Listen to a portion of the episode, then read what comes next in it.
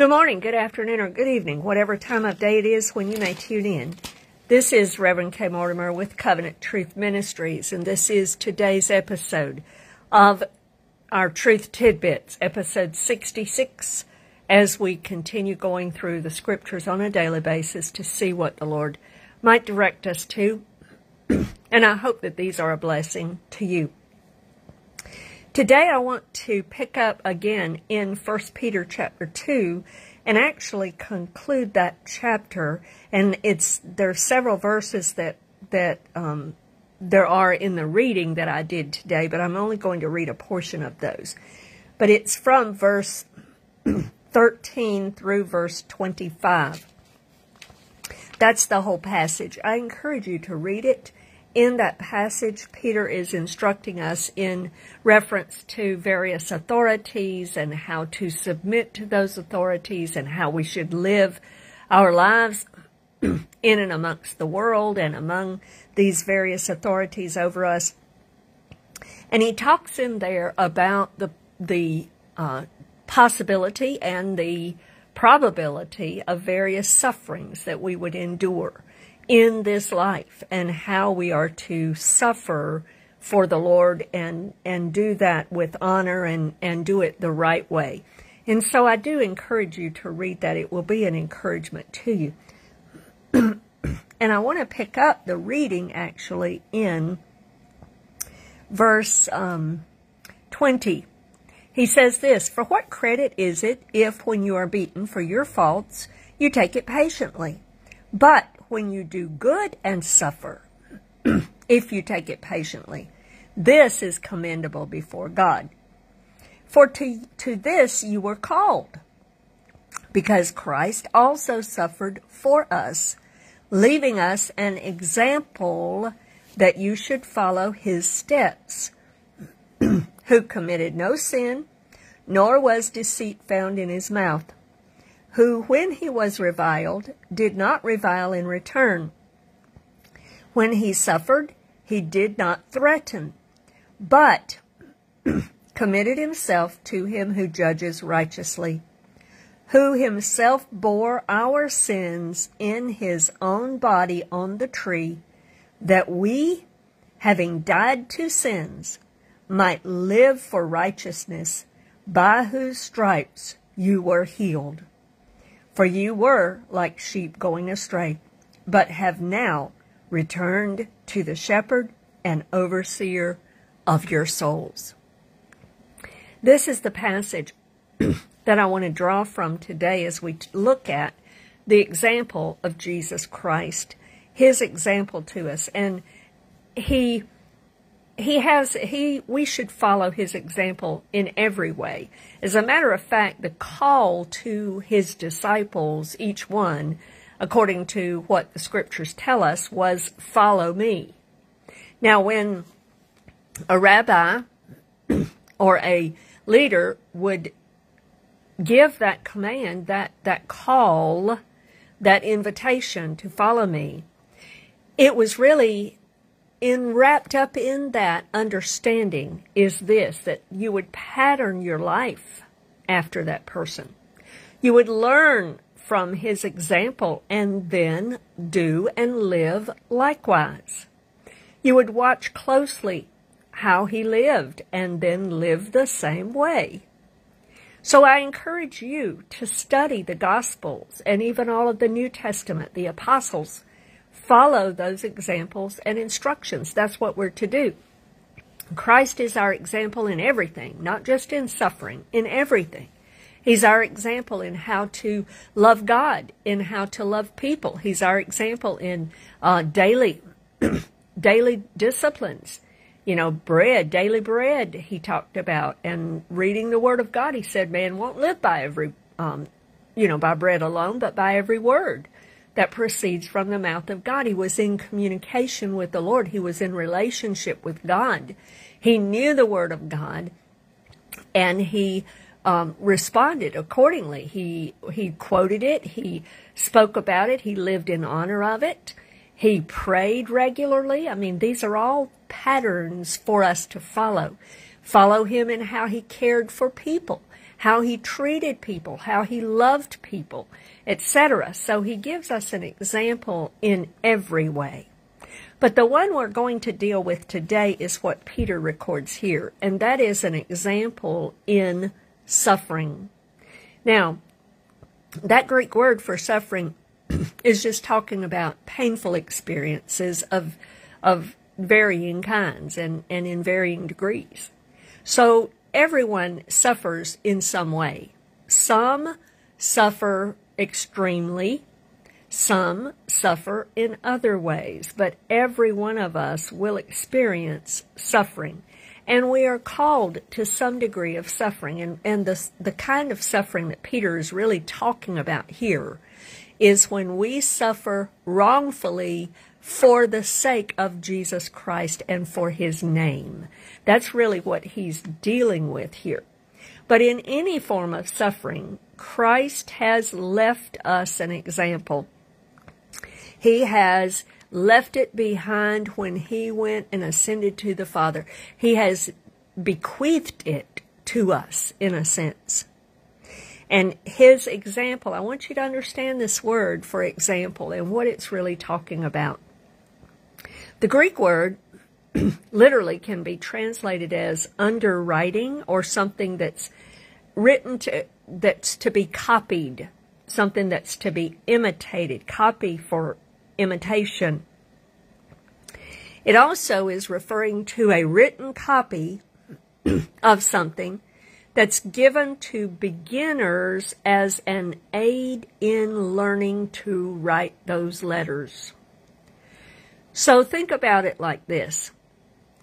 You know, you, um, if you've ever traced maybe from stencils or you're trying to learn how to draw a horse or draw whatever. And so you, you know, may have this book that has um, the, the pattern for you in the book and you put your pa- paper on top of that and you trace it and you go exactly like that pattern in the book is, and you will come out with that, you know, that drawing, that picture that you want, or that stenciling that you want.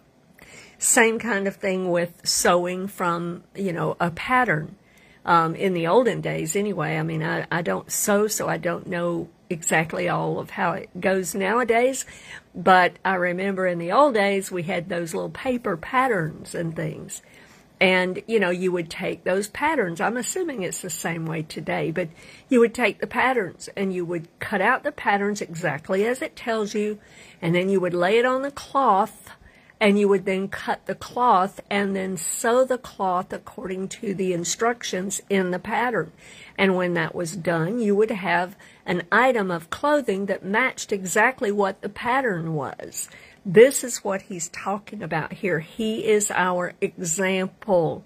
He is the one. It's like a kindergarten student, you know, and you get the the um, little first letter, you know, first writing tablets and so forth, where they will have the alphabet and then they'll have the alphabet kind of to where they trace the alphabet with their pencil and they they write over those pieces, those broken dots of that alphabet letter and so forth. And then there's space for them to practice it over and over and over again. But those, those tracings are given as an aid to show them how to do it. That's what he's talking about here. that Jesus is our example in this particular context in suffering. So, let's consider his pattern. Let's consider his example that we are to imitate. Excuse me. He said here, he quoted from uh, the Old Testament in Isaiah, and he said he committed no sin, neither was deceit found in his mouth. So let's talk about that at first. Now, he was the perfect Son of God. He never committed any sin. He never had any deceit of any kind. And obviously, we are imperfect people. But that's why we have verses like 1 John 1 9 that tells us when we mess it up, We come back and we confess. We ask the Lord to forgive us. He washes it away and we get right back up and we go again. So that's the way it works. I mean, it's just like a, a child that's learning how to walk. You know, the child's going to fall from time to time, but what happens? You, you know, you help them get right back up and then they go again. And, and they do that in the process. And, and the more they walk and follow that, the, the less they're going to fall. It's a similar situation. But let's look at this and at least consider this is the example, this is the pattern, and what we should be striving for. No sin. In other words, we choose to live a holy life instead. We choose to honor the Lord. We choose to say no to sin and temptation and yes to holy living, yes to God, yes to what pleases the Lord, yes to what is good for us, yes to righteousness. There was no guile in his mouth, no deceit, no trickery. The word also can mean a decoy. In other words, there's no fakeness and no hypocrisy in him. In other words, he was a man of his word. He, his word was yes and amen, we're told in the scriptures. He did what he said. He, he did exactly what he promised. He was true to his word. So we can try to strive to be like that and have no guile, no deceit or trickery, no hypocrisy, no fakeness. Let's be true to our word as well and true to God's character. Let's not have hypocrisy. He had no retaliation. We saw there who, when he was reviled, did not revile in return. When he suffered, he did not threaten. so, in other words, he didn't retaliate. He did not return evil for evil. That requires overcoming the flesh because our fleshly nature wants to get back at somebody. If they charge us with something, we want to get right back. We want to defend ourselves. We want to fight back. We want to um, set the record straight. We want to retaliate. That's part of the human fleshly nature. But Jesus didn't allow that. He overcame his flesh, and he has called us to also be overcomers, that we would have not even a desire to retaliate. Also, there were no threats. It says when he suffered, he did not threaten. In other words, he didn't he didn't come back with threats and bullying. He didn't say, "Oh, you just wait, I'll get you back." Or any of that. No, there was none of that, and we should have none of that. But rather, what does his example show us? Rather, instead of those things, he committed himself to him who judges righteously. In other words, he trusted God for vindication and justice. There are many injustices in the world today. You can look around, you may have even experienced many yourself, you can see them all over the planet in all kinds of places and in all kinds of ways. There are many acts of injustice, bullying, other things where people have suffered wrongfully and are suffering wrongfully. And sometimes some of the things we suffer are not justified in the sense that they shouldn't, we shouldn't necessarily have to suffer that way. But instead of choosing those fleshly uh, avenues that we just discussed, we need to follow the pattern of Jesus Christ and trust God for vindication and for justice, and then accept it from His hand. One of the things that justice, I've learned, biblical justice, includes a desire for the person that has done the wrong to be restored for that person to be changed, for that person to be redeemed. That's the heart of God. Jesus, even when he was hanging on the cross, said these words Father, forgive them, for they do not know what they do. He's talking about the, the Romans and the Jews, the Gentiles and the Jews, because they were both present at the cross. Both were there. And Jesus is saying, you know, the Jews, they charged me, they attacked me, they, they falsely accused me and set up this whole thing and sent me to Pilate so he would kill me. And then you got the Romans, Pilate and, and those that put him on the cross and the Roman soldier that there was nailing his hands and his feet. So he's crying out, Father, forgive them both Jew and Gentile. Forgive the ones who have done this to me. Forgive those who have sinned, and I have taken upon myself their sin. Forgive them of their sin. That's the heart of God.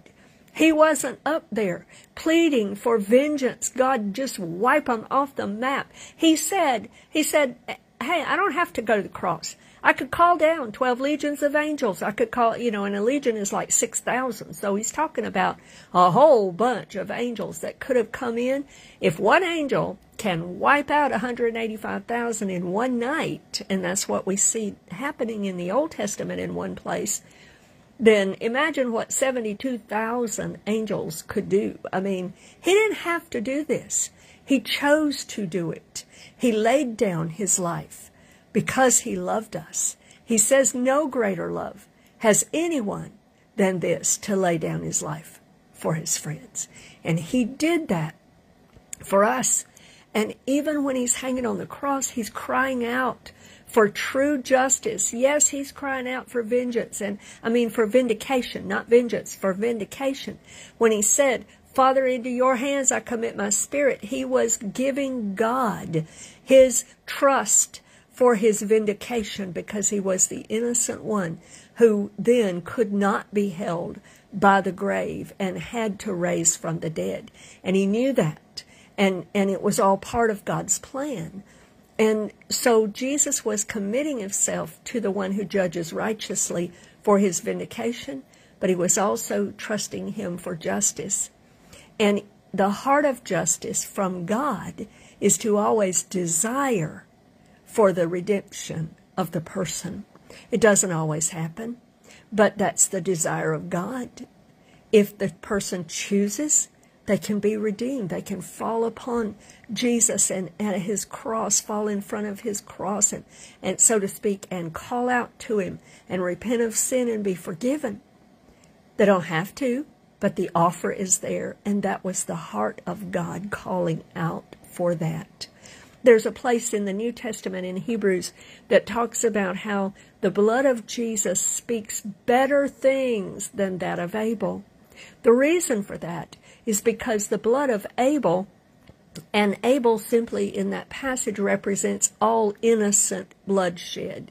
All of those who have been murdered or killed at the hands of others and their bodies were, I mean, their lives were snuffed out early and prematurely and unjustly. Those that were killed, those that were suffered wrongfully and were murdered or whatever.